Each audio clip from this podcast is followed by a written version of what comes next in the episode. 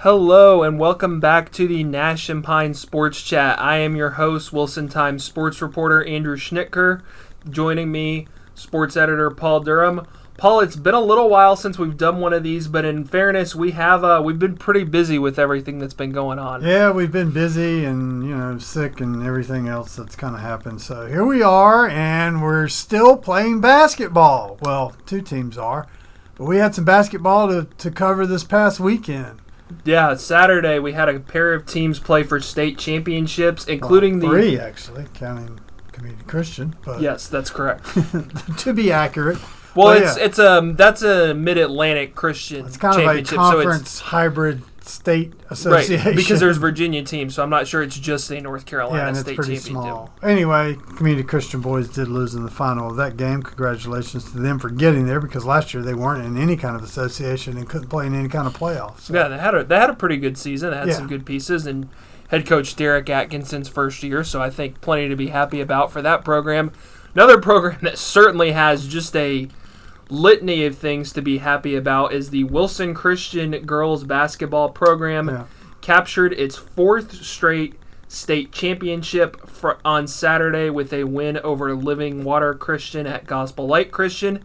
Had to fight for this one. They were down one going into the fourth quarter, but they're, you know, that veteran core, those three seniors that start Jocelyn Bailey, Kate Hoskins, Sophia Nesbitt, and then, you know, really that whole starting five with Chloe Villaverde and Gracie Farmer, too, had an incredible season, and they got the job done. They won. They have a four-peat. The Brian Troll dynasty continues, It and it's just, just what a run. The Troll dynasty thickens, and you know they're thirty and one. Is it possible those girls were just almost getting to the point of okay? They were 30 and 3, but Oh, they were thirty and three. Well, Yeah. yeah, they won thirty games, but thirty-three games, thirty-three games. That's a lot, and so maybe they were down one at the half because it's like here we go again. You know, they knew they were going to win that game. I- Yeah. I have to believe they felt like they were. So I kind of wonder how tired they were. But yeah, what a great accomplishment. They've done three peats. Now they've done a four peat. I don't know how many championships they've won over the years, but a bunch. They've won, so they have eight. So this is the interesting thing. So you look at like this group of seniors. I was talking to Brian Troll about this on Saturday.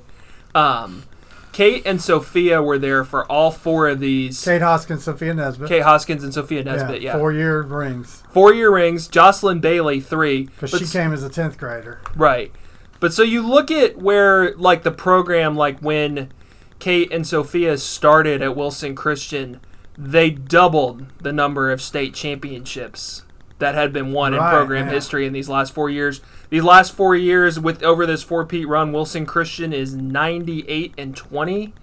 I mean that that's that's a ridiculous run and it's a heck of a legacy for this group to be behind and now it, it- you know there kind of is a sense of resetting. They've ob- obviously you lose pieces every year in high school sports, but losing those three, in, you know, in Kate, Sophia, and Jocelyn, those are three pretty big pieces to lose. You know, we talked about this being kind of the last run for this core group that Wilson Christian has had, but they couldn't have sent them out in better fashion. No, they couldn't. And, you know, this is a special group that has won a lot. They've won volleyball championships. Um, not a whole lot of them play soccer. They did drop off. But that brings up a point that Brian Troll, the head coach, has had largely an uninterrupted run of quality teams. Now, you know, they've won eight championships, state championships, in whatever uh, how many years Brian's been coaching there. I don't know if it's 20 or not at this point, close to it.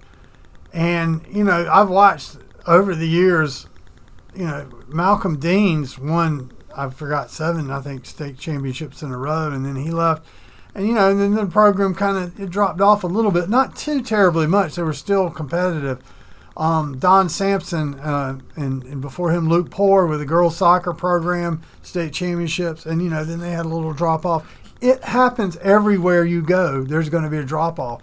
It hasn't happened for Brian Troll. He's managed to have quality teams out there every year. Like I said, they're not winning state championships every year, but he's had a good team every year. They're going to go deep. They usually go at least to the state semifinals almost every year. So Well, And I don't know about a drop off. I mean, Chloe and Gracie are going to be oh, back. they'll be you've, you've got other They'll young young players that were you know sitting behind this group. You know, and we talked about too. I mean, the standard's been set, the example's been set. There, Yeah. there's a there's a hunger there for anybody who's around that program right now. Yeah, and they've got enough good players to really, I think, make a run next year. I mean, you know, if I put it this way, when they took the court this year, the beginning of this year, it was like, okay, you guys, you know, you guys are going to win again. We, I mean, they had virtually the same team back, and you know, to have players like Jocelyn Bailey and Kate Hosk, um, and Sophia Nesbitt, um, you know, Gracie Farmer, who's an underclassman, obviously Chloe Villaverde, they'll be back.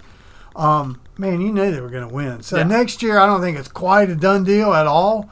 Well, he's got to fill in some spots, but I mean, you got to put him on the short list right now. I'm sure everybody in the North Carolina Christian School Association is expecting Wilson Christian to be good next year.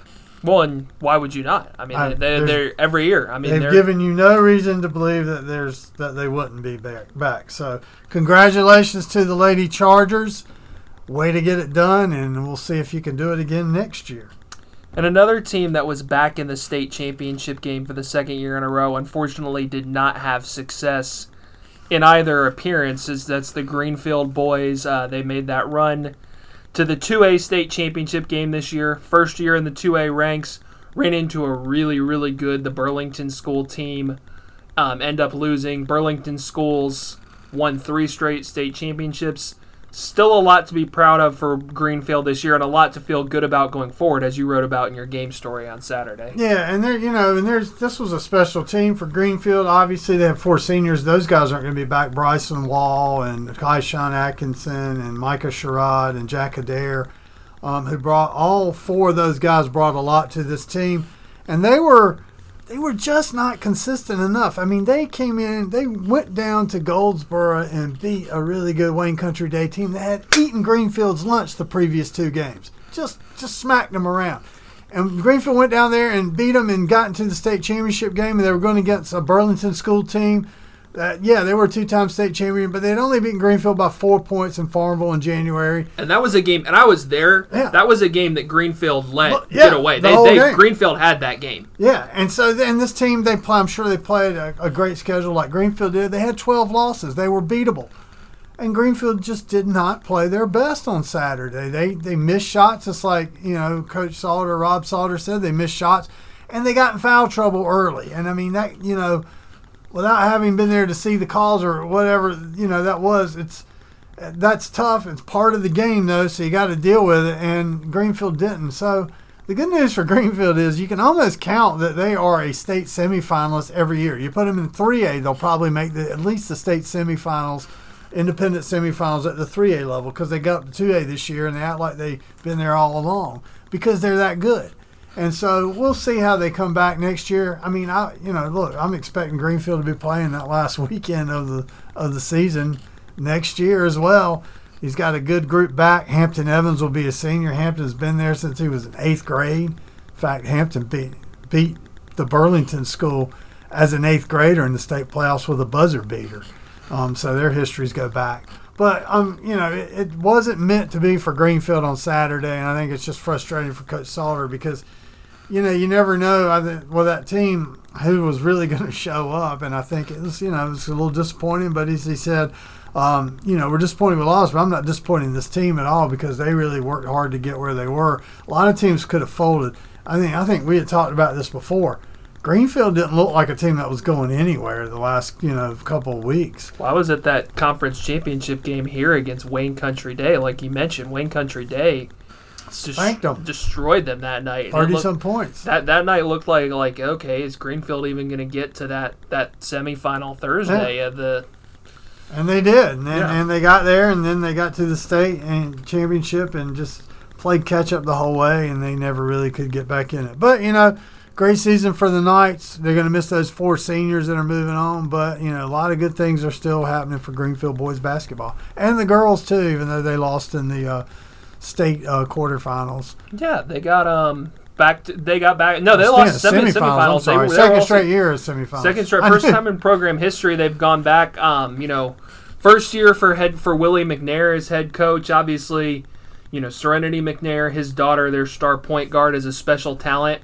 She'll be a senior next year, so you know there's some hunger there to get it done. They'll have some other good pieces back like Darcy Dean and Tori Coleman. So definitely. Uh, They'll, they'll be- miss the German exchange student Clara Graf. she was um, and Jalen Holland, and Jalen really really good shoot outside shooter Jalen's for just them. a great all-around athlete at Greenfield, and she brings a lot to every team she's on. So, yeah, they're going to miss them, but you know, Serenity is the, the straw that stirs that drink. So Yeah. we'll see how she does next year. Um, you know, it's when Greenfield girls are good, that really makes it a lot more interesting. It def- definitely it does, and it, you know it's been that kind of year for girls basketball, which will segue me into our next team here, and that's Beddingfield, the the number one overall seed in Yeah, 2A East after the playing like special season they've had.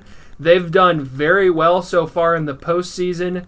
Played exceptional defense through three games. Their first two games, uh, Denisha Briggs did what you expect Denisha Briggs to do, combined for 60 points in wins over East Duplin and Southwest Edgecombe. And then Saturday, they welcome in an NCSSM Durham. That you know, you get in that third round. That's you kind of be like, okay, what, what are we seeing here?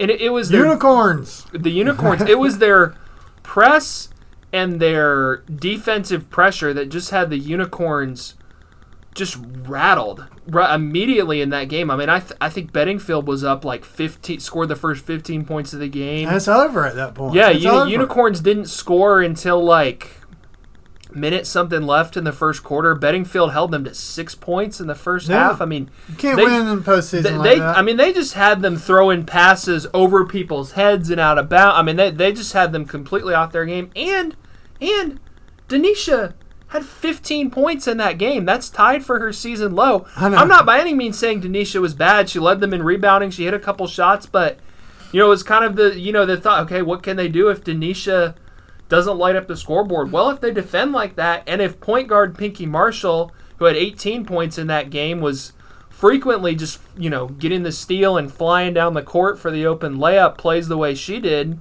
Beddingfield, we've said all year. I mean, Beddingfield's more than just Denisha. They have some other good pieces around her. T.J. Harris had 10 points in that game. She hit a couple big shots. Yeah. So and then they've got girls like Sanaya Kopp as a freshman coming off the bench. It's just really kind of played into Cortland Ricketts, a sophomore, not big as anything, but can get in there and rebound with anybody.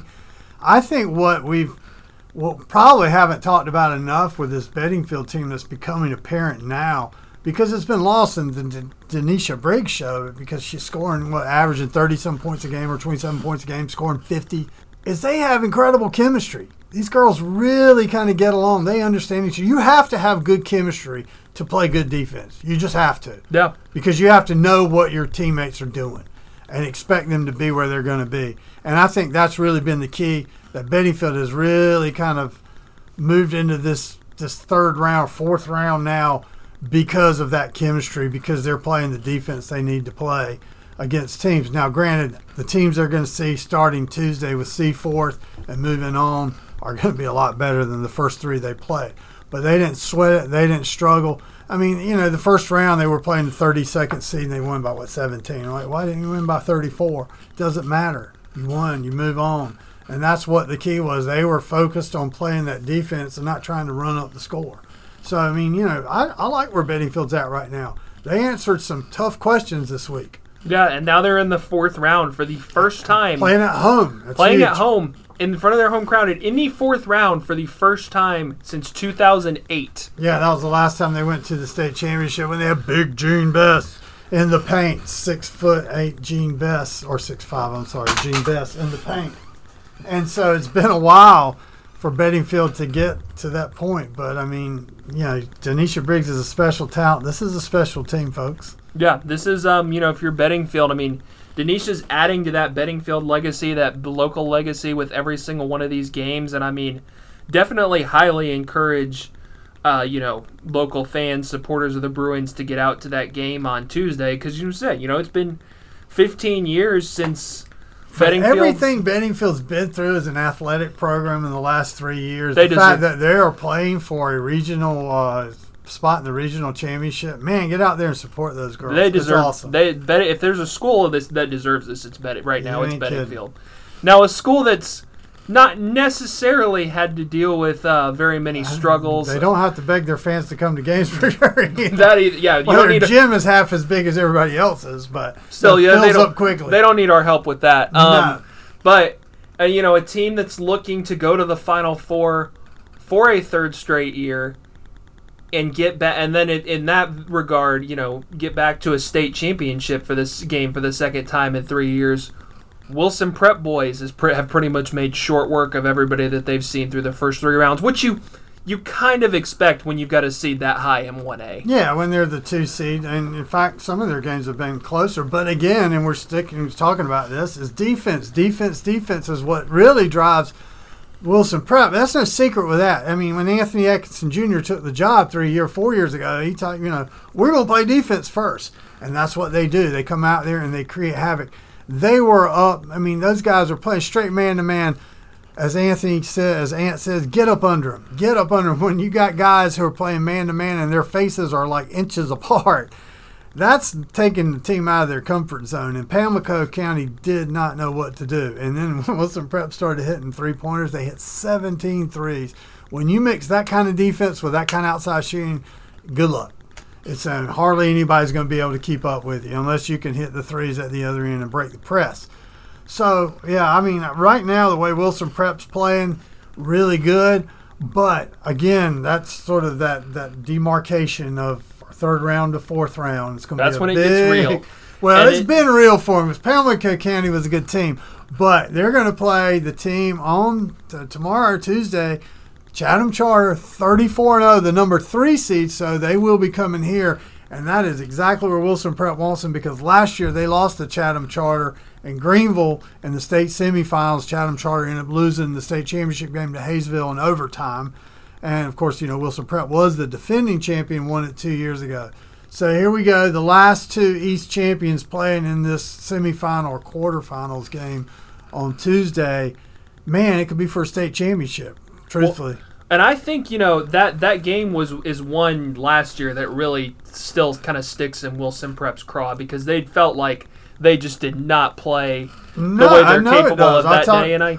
It's been a driving force, and I'm sure Ant probably told you the same Yeah. thing he told me last week that they sat there watching the state championship game last year after that, feeling like it should have been theirs again. Yeah, yeah, I think so. I mean, that, that he talked to me a lot about that today, and you know how they just let them drive, drive, drive. They didn't play the defense that they planned to play. They got caught up in the moment, and he, as he said, this is not the same team. Yeah, there's a lot of same guys on the team. It's not the same team at all. So I think he's feeling pretty good about the way his team is going to play defense, and um, you know we'll see. That's going to be a heck of a game tomorrow night. I mean, we're we're we're in the very short rows of high school basketball. All these games are going to be good games. And it's going to be. I mean, you're. I'm going to be out at Beddingfield. You're going to be out at Wilson Prep. I expect them both to be good environments, but especially against that team that knocked them out last year, Oh, it's going to be something be else in that in that in that Tiger Den tomorrow night. They night. are going to be frothing for sure. And you know, they this is it too. This is the last home game they can play. There's no other home games for them. That's right, They'll yeah. play on the road in a neutral site Saturday to be determined if they win. Same with Beddingfield. Um, so they've gone as far as they can go. This is this is their last game at home, and uh, trust me, Wilson Prep will make the most out of that. That's for sure. They enjoy their home games, and it's going to be a bittersweet occasion. But they're going to do everything they can to make sure that is not too bitter. Yeah. Well, whether it's bitter or sweet, we will be back here. Uh, so we'll try to get back to doing these a little bit more regularly. We'll be back here hopefully early next week to talk about it. If they win, if especially if both teams win, I don't know. Maybe we'll even do a uh, another episode this week to talk about the final four matchups. No promises, but we will certainly do our best. But until then, I want to thank everyone for listening, and we will talk to you guys later. Goodbye.